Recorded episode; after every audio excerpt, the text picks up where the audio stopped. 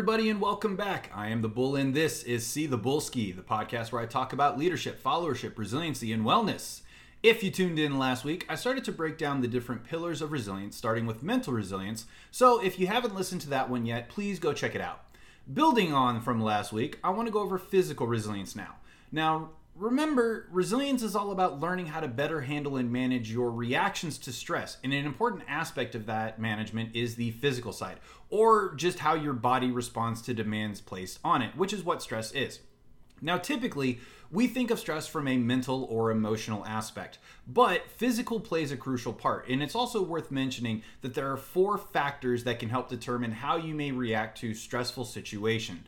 Uh, things like genetics, individual history or your experiences, the environment you find yourself in, and the situation. Now, these all impact how you may react to respond. And some of those things you can't change. Like, you can't change your genetics, and you can't always influence the situations and environments you find yourself in, but you can still learn to pay attention to your physical uh, physical state in stressful situations and learn to de-escalate yourself which is really the individual part right so how you take care of yourself and you can use this to even help out others as well kind of like how you can regain control of your mental and emotional state or help others regain you know control of their mental and emotional state it's also important to note that everything mental has a physical connection and vice versa. So there's a lot of back and forth between the mental and physical sides because they, they go back and forth into each other. When we become stressed, what happens is your body reacts to the interpretations from the mind.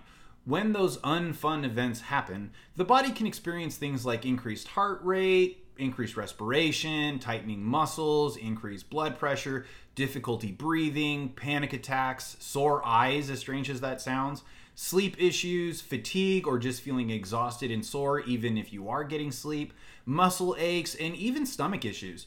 Because of how the body prepares for flight or fight, it can throw normal functions or what's actually called homeostasis out of whack. While the body does do a pretty good job of balancing back out on its own, there is a risk still because if the stress isn't effectively managed, then the body continues to exert extra energy to be able to react, drawing more energy to operate at a tougher level and putting more strain on healthy functioning, throwing your homeostasis further and further out of whack. Over prolonged periods of time, with constant strain, a couple of things can happen. Firstly, the body could normalize this new constant state of being, meaning that your body basically adjusts its homeostatic state to the higher level of demand. Sometimes this is good and sometimes, you know, life does make that happen, but it shouldn't be forever, right? There needs to be a dial down. Secondly, the longer untreated stress goes, the more health problems can occur in the short and long term, eventually leading to things like anxiety and depression, and of course, blood pressure issues and even heart problems. So, let me kind of explain this in simple terms. Let's say that there's a fire in your house, right? There's a fire going on, the fire alarms are going off, the animals are going crazy, and you're worried about getting out safely. You're worried about your spouse, you're worried about your kids, you're worried about your pets, you're worried about your belongings, and you know you deal with it the best you can. You get everybody out of the house. The fire department shows up. The cops show up. It's a big big old thing. And you know everything gets put down. Now okay the house fire is gone but you're safe. You're gone. You're good to go. Your family's good. Your pets are good.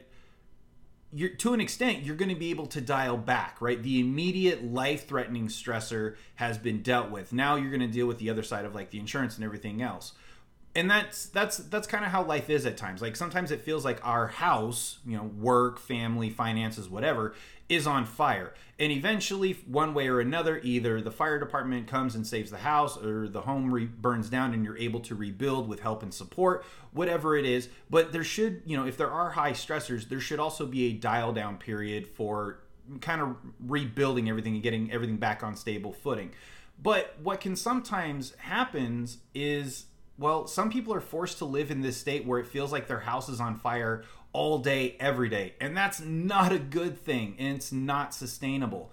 When I was deployed a couple of years ago, uh, I was living in a tent, right? We had no real running, running water. We had water tanks. We had no real electricity. It was power generators, no hardened facilities. Like I was living legitimately in a tent. It was a big tent for a bunch of people, but we were all living in tents working six to seven days a week sometimes 10 to 12 hour shifts in the middle of saudi arabia in the summer like it was 119 degrees the day that i left and it was only me and a provider to take care of from a mental health perspective we were only there, you know, we were taking care of uh, 3,000 troops. So, you know, I'm, I'm not the only one providing care, but I am doing care on top of doing admin. I'm also doing outreach across the, the base. And it was just little old me for the most part with my provider.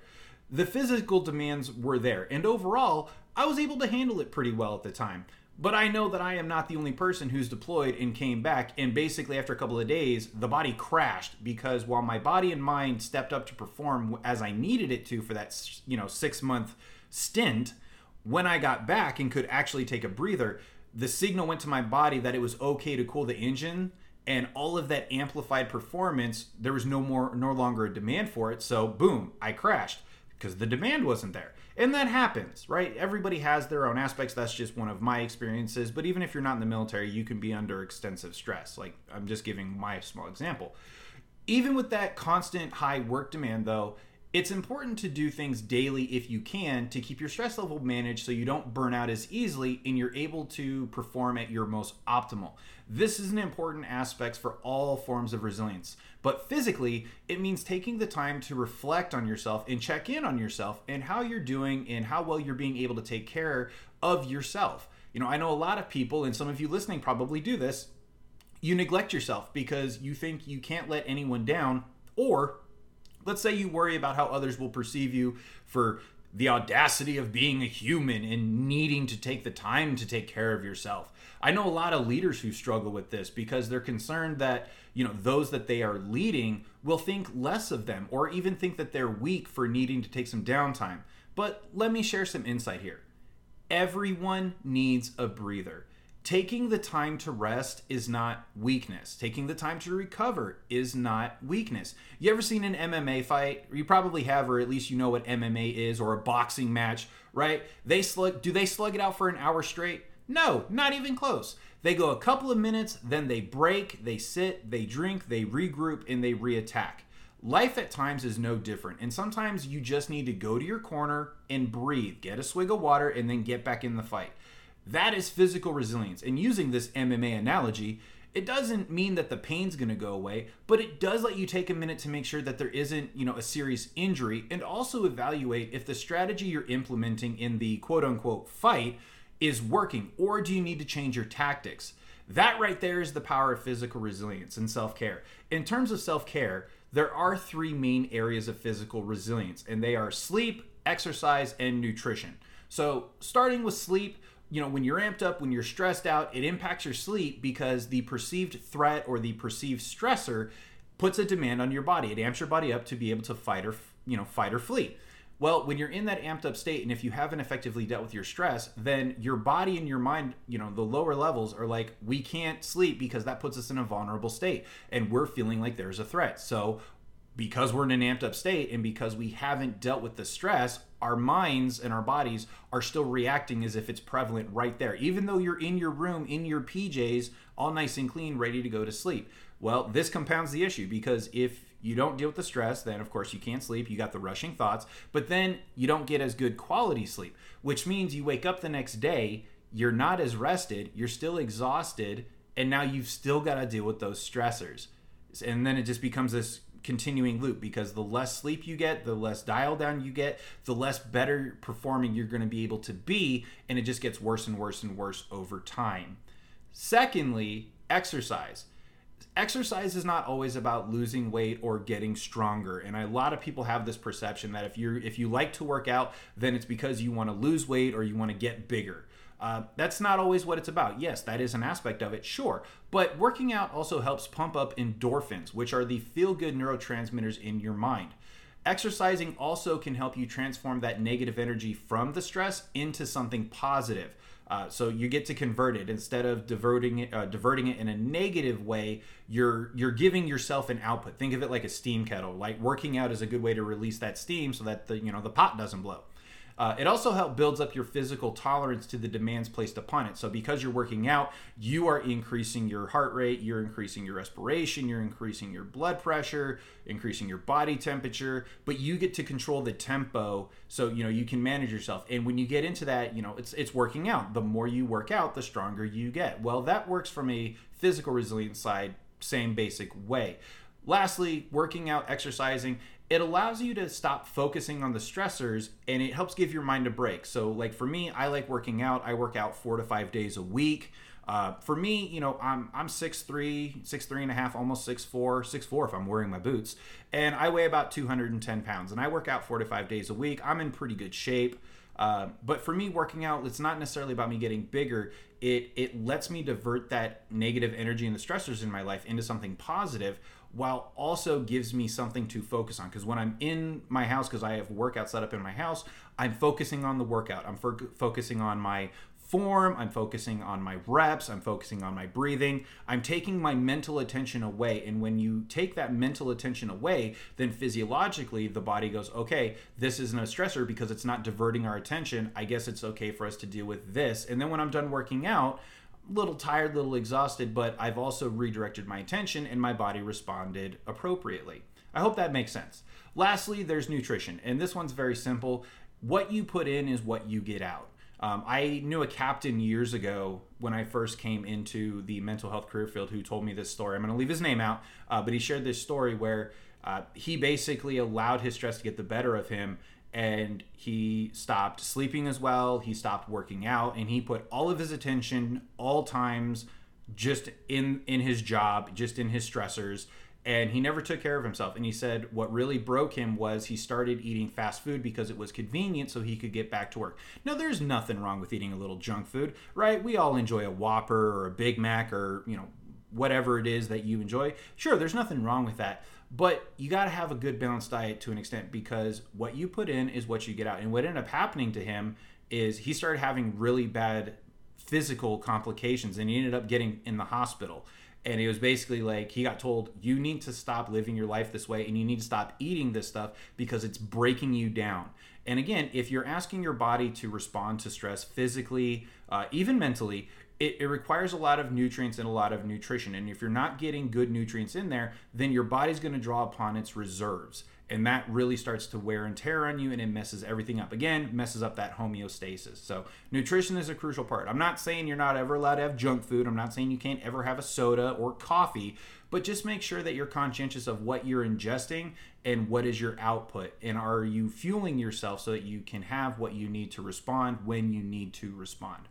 If you look at these categories, though, you know, sleep, exercise, and nutrition, there's nothing magical here, which is why what I typically call this routine maintenance, like what we do for cars. If you're using another analogy, you know, is what I do.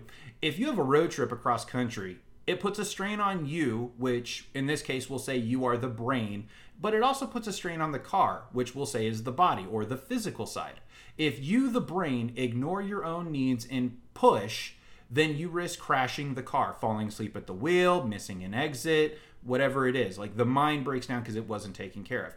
At the same time, you also need to pay attention to the car, you know, the fuel, the engine temp, and all the other signs and the light ups on the dash that hint that something could be wrong. And even things like unexplained rattling and whatnot. Heck, even before you go on a road trip, and again, road trip is the stress in this point even before you go on a road trip, you know that you should check out your vehicle and make sure, you know, to get it checked out by a mechanic if you need to. And in terms of resilience, getting the mechanic to check on you, this would be talking to a mentor, a supervisor, loved one, or a mental health specialist so that you don't, you know, quote unquote, blow a tire on the freeway, as it were.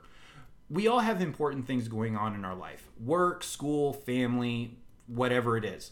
But what that should mean is that we're taking extra special care to ensure that we're able to operate at our absolute best. It isn't that we can't handle tough times or even that tough times, you know, for extended periods are, are, unmanageable. We can do it. But I would also recommend making sure that you take the time to check in on yourself, not only for yourself, but for those relying on you that maybe you don't want to let down or the members of your team or, you know, if you're a leader, the people looking up to you, whatever the case is. This could even, you know, from a really big leadership perspective. I mentioned earlier that I know leaders who are worried about dialing back because of the negative perception they fear from those they lead. And if you're one of those people, you know, here it is, you know it's coming. Be a good role model. When you ignore and push just trying to be tough, that's fine and you know there are times in life when we have to be that way. But if you never dial back and show your people that it's okay to be human, they may push themselves too, and they may not you know even they're, just trying to live up to your level but they may not have your experience in handling it which means that they end up hurting themselves or potentially others. So that's a huge part of role modeling and it's not again it's not about being weak. Uh, there's also much to be said about working for people who knowingly ignore self-care and they expect their people to break themselves. And what do we call these people? We call them toxic leaders and i would recommend that before you break yourself for someone ask yourself if they're the type of person or leader or peer or whatever are they the type of person who's going who who would be willing to pull over and give you a hand if you broke down or would they just drive by? There are times when we all need to push beyond our limits and that's just a part of life. But the flip side is there needs to be time when we pull off that freeway stretch our legs grab some grub drink some water use the restroom and remember that we don't need to try to drive a million miles overnight. You know the place that we're trying to get to is most certainly going to be there in a few days. And if it is really that important maybe someone should have considered booking plane tickets. And i'm going to leave that analogy you know there for you to ponder and hopefully you pick up what i'm putting down. So I, last week i asked what you all were going to do for your own mental wellness and i hope you did it and I, this week i want you to take some time for your physical resilience make time for a nap take a walk, heck, go for a stroll with your friends, family, pets, do some stretches during the day or do do workout after work. Doesn't have to be long. No one's saying 2 3 hours. 15 20 minutes. You know, start simple if if if you don't have that integrated into your life already. Make sure you get some good fu- food to fuel your resilience machine and do your best to please not dismiss yourself because while the demands are always going to be there in life, it is infinitely more important that you are here the demands in life are never going to go away. So we want to make sure you're here as well. So please take care of yourselves. And you know what? Watch out for each other as well. If you see someone around you struggling and stressing out, offering to help or maybe take a walk with them for a few minutes just to breathe and remember why they or you are stressing to begin with right sometimes you just need that perspective sometimes we get so focused that we neglect everything else and it isn't until we're at our wits end and physically just we got nothing left that we don't realize we went beyond our limits. So a part of it is taking care of ourselves, but a part of it is also us taking care of each other. We can't do everything right now, but we can take care of ourselves and others right now. Right? Any of us can start that in the moment. So that's it for this week. Very, very simple. Thank you so much for listening. Please remember to share this out so hopefully it can be of help to not only you, but also others. And I will check you out next time.